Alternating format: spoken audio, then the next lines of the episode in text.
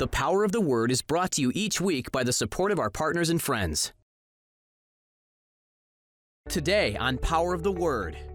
Because he knows if the atmosphere is right, that the power and the anointing of God will manifest. People will get saved, people get born again, people get filled with the Spirit, gives the Spirit operate. But you got to have the atmosphere where that can happen. There's a lot of things that create a good atmosphere. Worship and praise, we talked about these just real briefly. Uh, thankfulness, those are all contributors to a positive atmosphere. Uh, faith, where there's no unbelief, he could there do no mighty works because of their unbelief.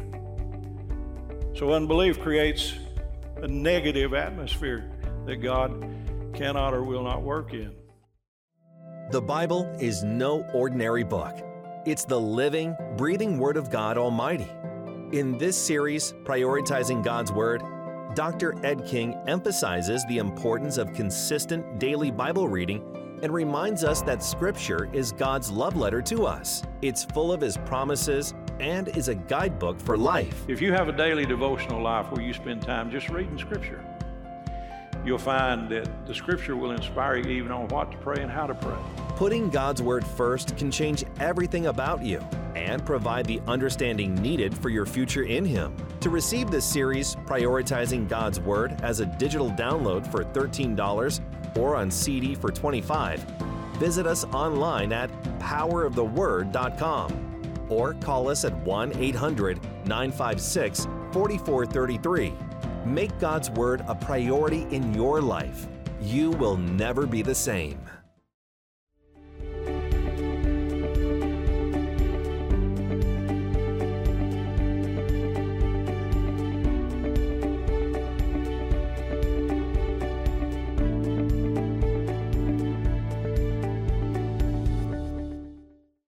Praise God. Well, Lord, you're good, and your mercy does endure forever. Hallelujah. And you know, you know last week uh, we talked about God works in atmospheres. Everybody say atmospheres.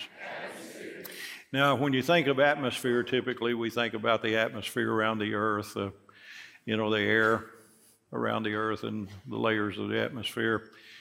But atmosphere means more than that. It means the uh, surrounding or the sphere of influence that we're involved in or engaged in. And all of us carry with us a little bit of an atmosphere. There's other words that you could use that may fit different contexts a little bit differently. But uh, atmospheres are created by a lot of things. Words create atmospheres. Um, harsh words can create negative atmospheres. The Bible tells you that if you go into a house and uh, you speak peace to it, that if your peace remains on the house, you can stay there. But if your peace returns to you, so peace is a tangible thing that we administer. And if your peace returns to you, the atmosphere is not right. Some people said, Well, do you believe in the haunted houses? Well, not probably in the way Hollywood would portray it, but I believe in the concept of, of spirits being regional and being localized, and I believe that spirits try to take up residence in certain areas. Depending on what's going on there, what would cause a spirit to take up a residence in a certain place? Well, it has to happen by the permission of somebody. And usually it's got to do with rituals or rites or words or various things. And uh, that's what witchcraft's all about. That's what it is. And so we in Jesus' name have authority over that. But it's still real, and we still have to deal with it.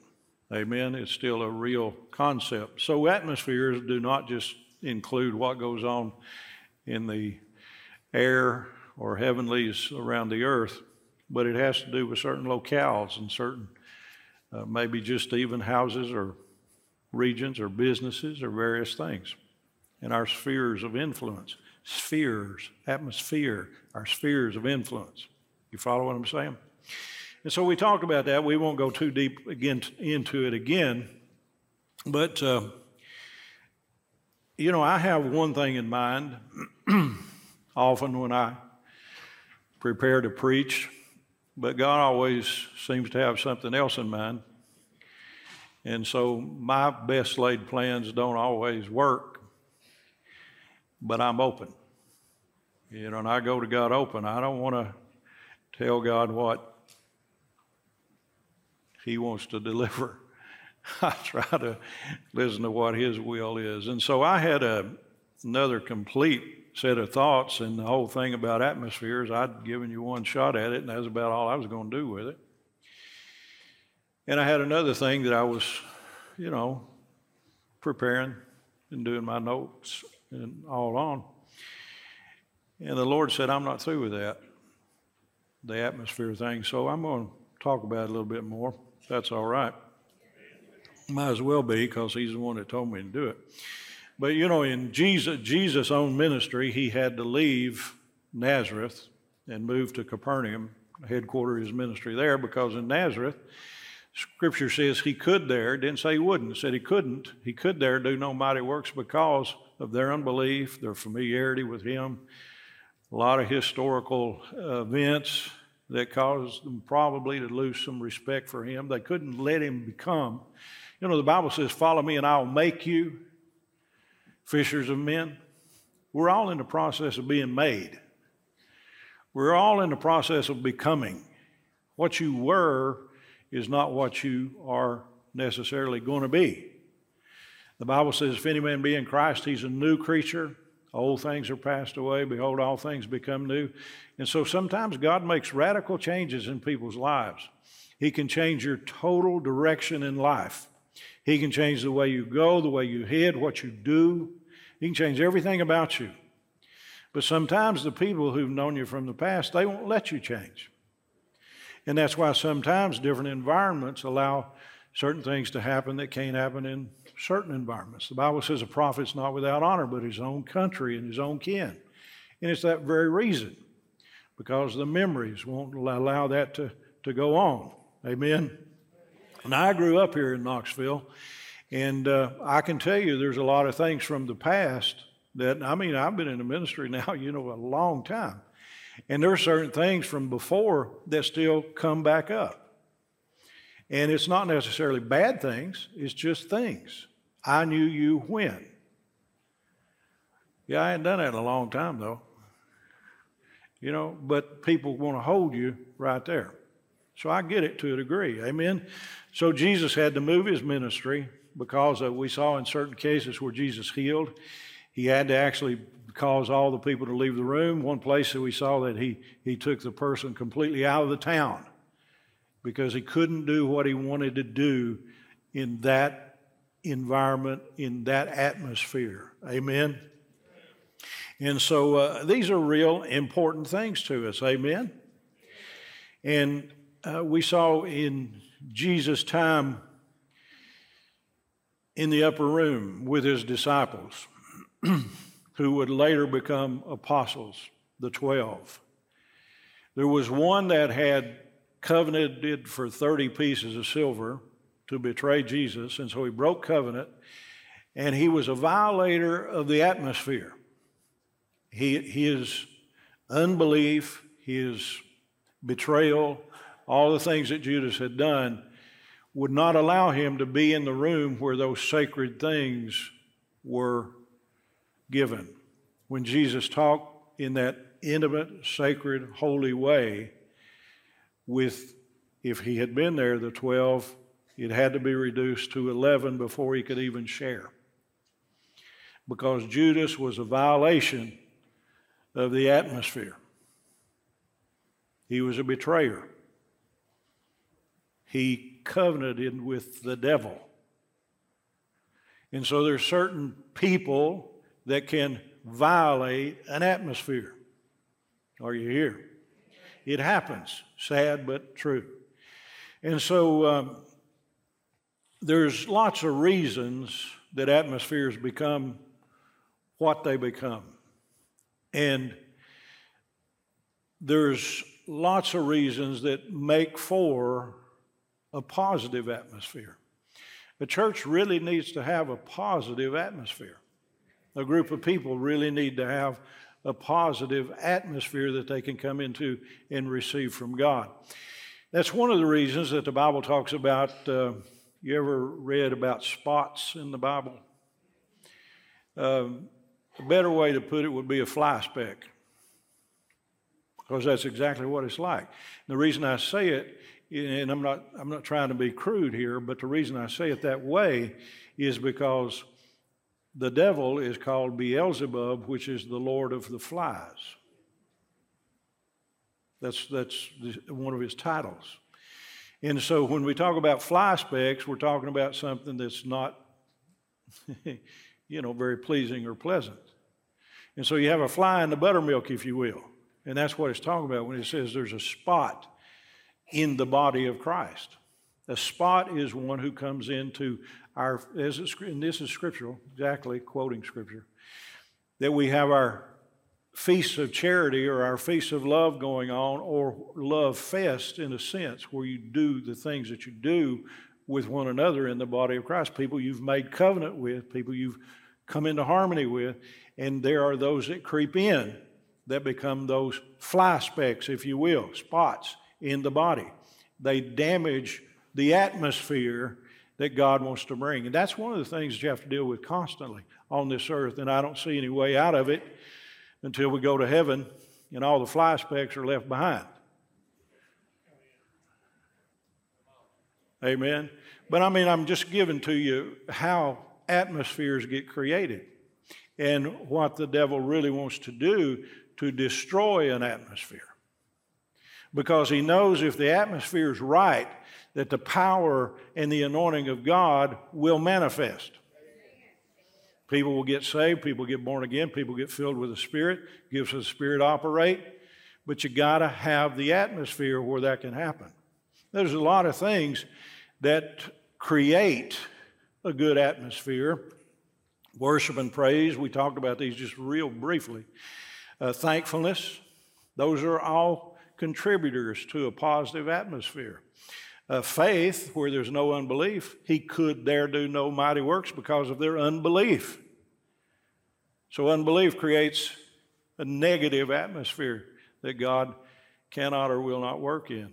Harmony of heart, no strife, reverence for God, the Word of God present. The Word of God creates an atmosphere. It just does. There's certain things that if you go in as a preacher, you'd know this. There's certain things, certain places you go and you try to preach certain truth, you can't preach it.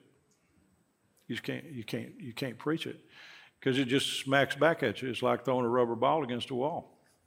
You know, there's no, there's no ability to hear it. And so Paul said, I have things to share with you, but you're not able. You, you, you, can't, you can't hear it.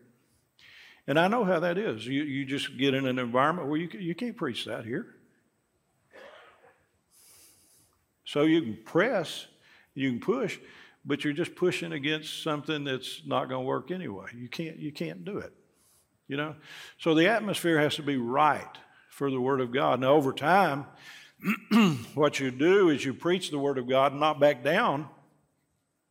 You whittle out an environment that allows people to receive at a different level. Well, you can preach that anywhere. You can't preach it anywhere.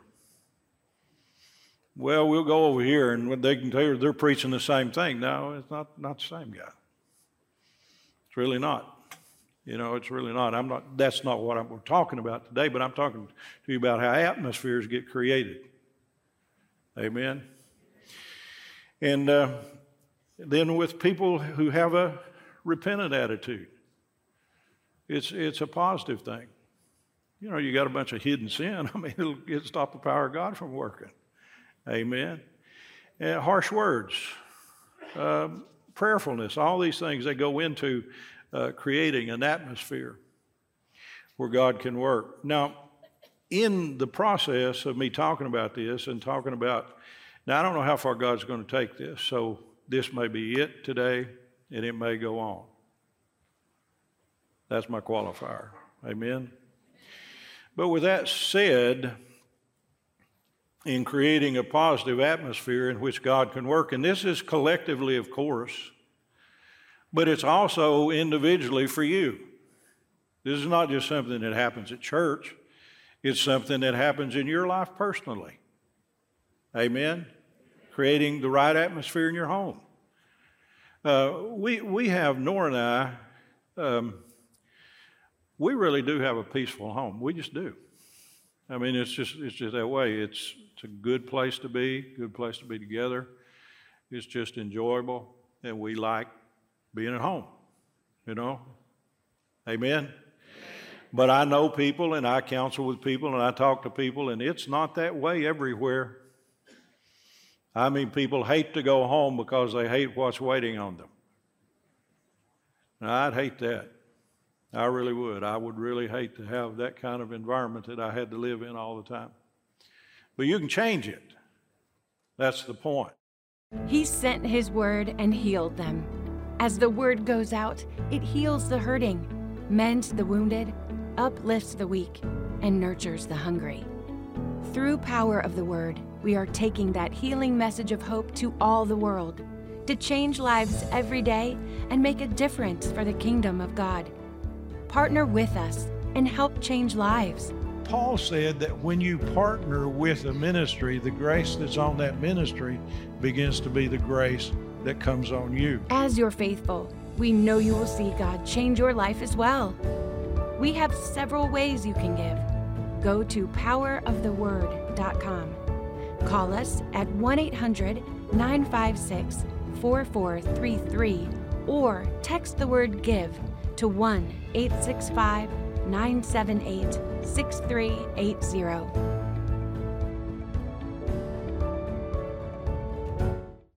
Now, the first thing I want to cover today in creating the kind of atmosphere that God works in. God works in atmospheres. You want God to work in your life, then get in the right atmosphere. And it's not necessarily traveling somewhere to get in it. You might have to do that in certain cases, especially if it's that collective atmosphere. But your personal atmosphere and your personal space, you have control of that. Amen. You do have control of it. So the first thing is we create an atmosphere for God to work through our praise and our worship. When we come here and we sing, now I grew up in church where we didn't do praise and worship. Now, what do you, you mean? We sang songs, but we sang hymns. Now, in a sense, hymns were a form, if you understand what you're saying, there, there's a form potentially of worship in it. But it was not focused praise and worship. And here we choose songs that are geared toward praise and worship. Now, some have said, well, praise and worship are the same thing. They're, they are, in a sense, very, very similar, but they're not exactly the same thing. Praise, I guess a better, a best, the best way I can define it would be more of a collective group participation. Not necessarily now, you can do it individually. But it's more a transition from the activities of life into worship. Praise is that transition into worship. You follow what I'm talking about? And worship is more thoughtful, it's more personally reflective, it's more genuinely you and you and God, not us and God. Praise is us and God. Both of them are good. Both of them are right. But there is a distinction in it. You follow? So when you say praise and worship, that's not just a segment of the service, it is something that's actual in approaching the throne of God. To prepare us for the Word, to prepare us for what God wants to do among us, to prepare an atmosphere for the Holy Spirit. The Holy Spirit is very, very gentle. In typology, he's compared to a dove. And so the Holy Spirit is very, very gentle. Grieve not the Holy Spirit. So he will not come. Now, he's always present. He's ever present with all of us all the time. But He will not manifest Himself in an environment where He's not welcome, where He's not wanted, where He's not respected, where it's dishonorable, or people are flippant with the Word, people are flippant with holy, sacred things. He will not manifest there. Try as you might, you can do everything you want to do. He is not on command by us.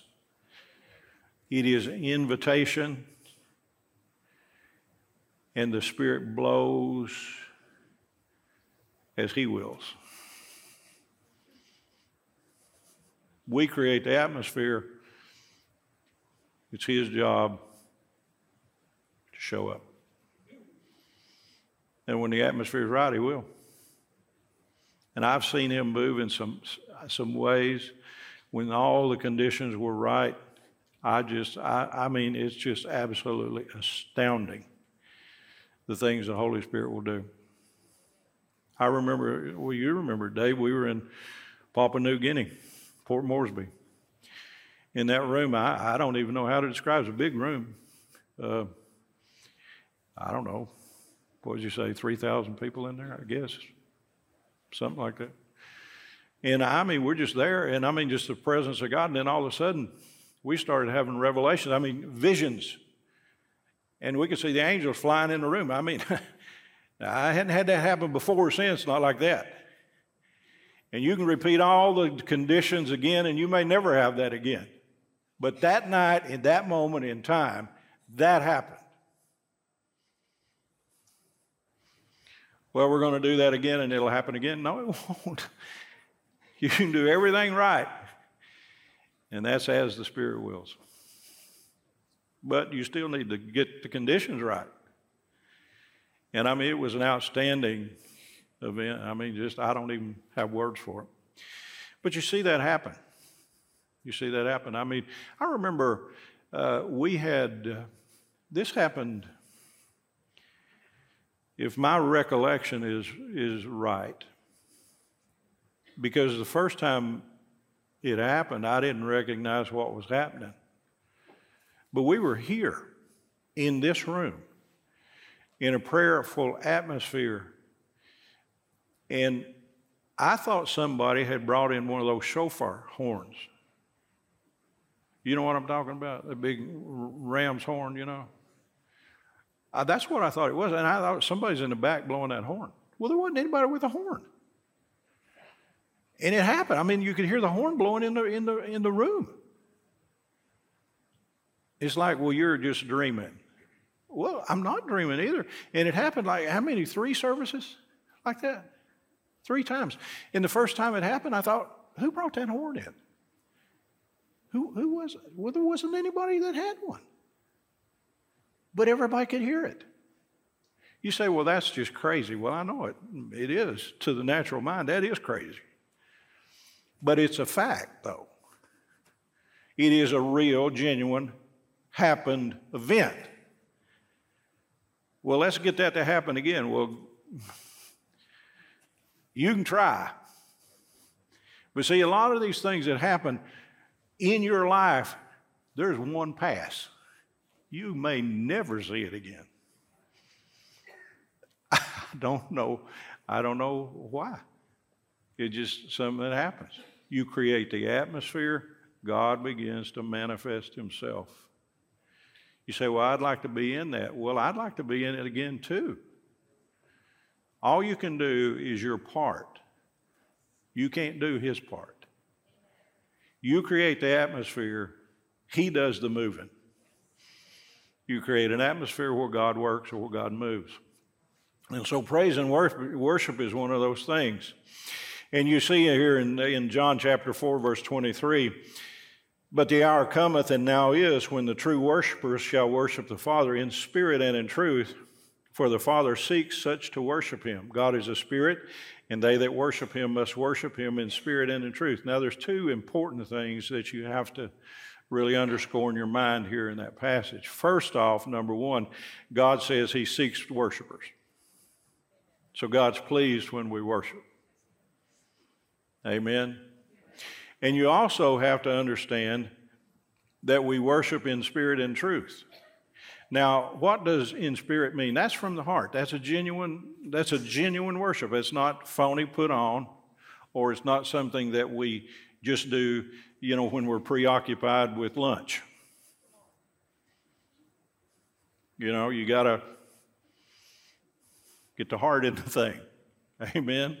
So it, it's something that comes out of a genuine heart. But if you'll notice, it's also, he said, that we worship him in spirit and in truth. Now, what does that mean? Well, worship is like a connection, it's a place where we transact in our relationship. You come to God, and hopefully, He comes to you. Not automatic, though.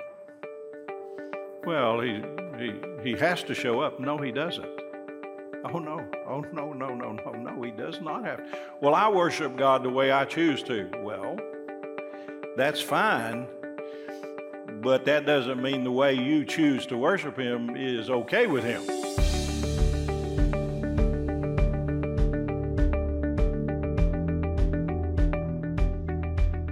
In the Gospels, we find a, a very, very important and interesting concept. Jesus, when he went to his own hometown of Nazareth, the Bible says he could there do no mighty works because of the conditions that he found in that place. And so God could not move. Jesus is an expression of the will of the Father. So God cannot move in an atmosphere where he's unwelcome, unwanted, where he's pushed away, and all the things that go along with rejection in whatever form that may take. And we find because God works in atmospheres, there's certain things that we can do to create an atmosphere where He does work. And one of the things that He said in His Word, He said, I will inhabit the praises of my people. And so when we bring to God an attitude of praise, when we bring to Him an attitude of worship in church intentionally on purpose, we give Him an atmosphere where He's invited, where He's welcome where he's allowed to do what he chooses to do. Not a harsh atmosphere that pushes him away, but an atmosphere that allows him to do what he wants to do. And praise creates not only praise, but praise is a big part of creating an atmosphere in which God will work. If you don't know Jesus Christ as your Lord and Savior, you need to do that, and you need to do it today. Pray this simple prayer with me. Say, Jesus, I take you right now as my Lord and my Savior. I give my life to you to serve you today and forever. Sin, Satan, I don't serve you. Jesus, I make you the Lord of my life. Get in a church that has an atmosphere of praise that welcomes the presence of God. God bless you. See you next time.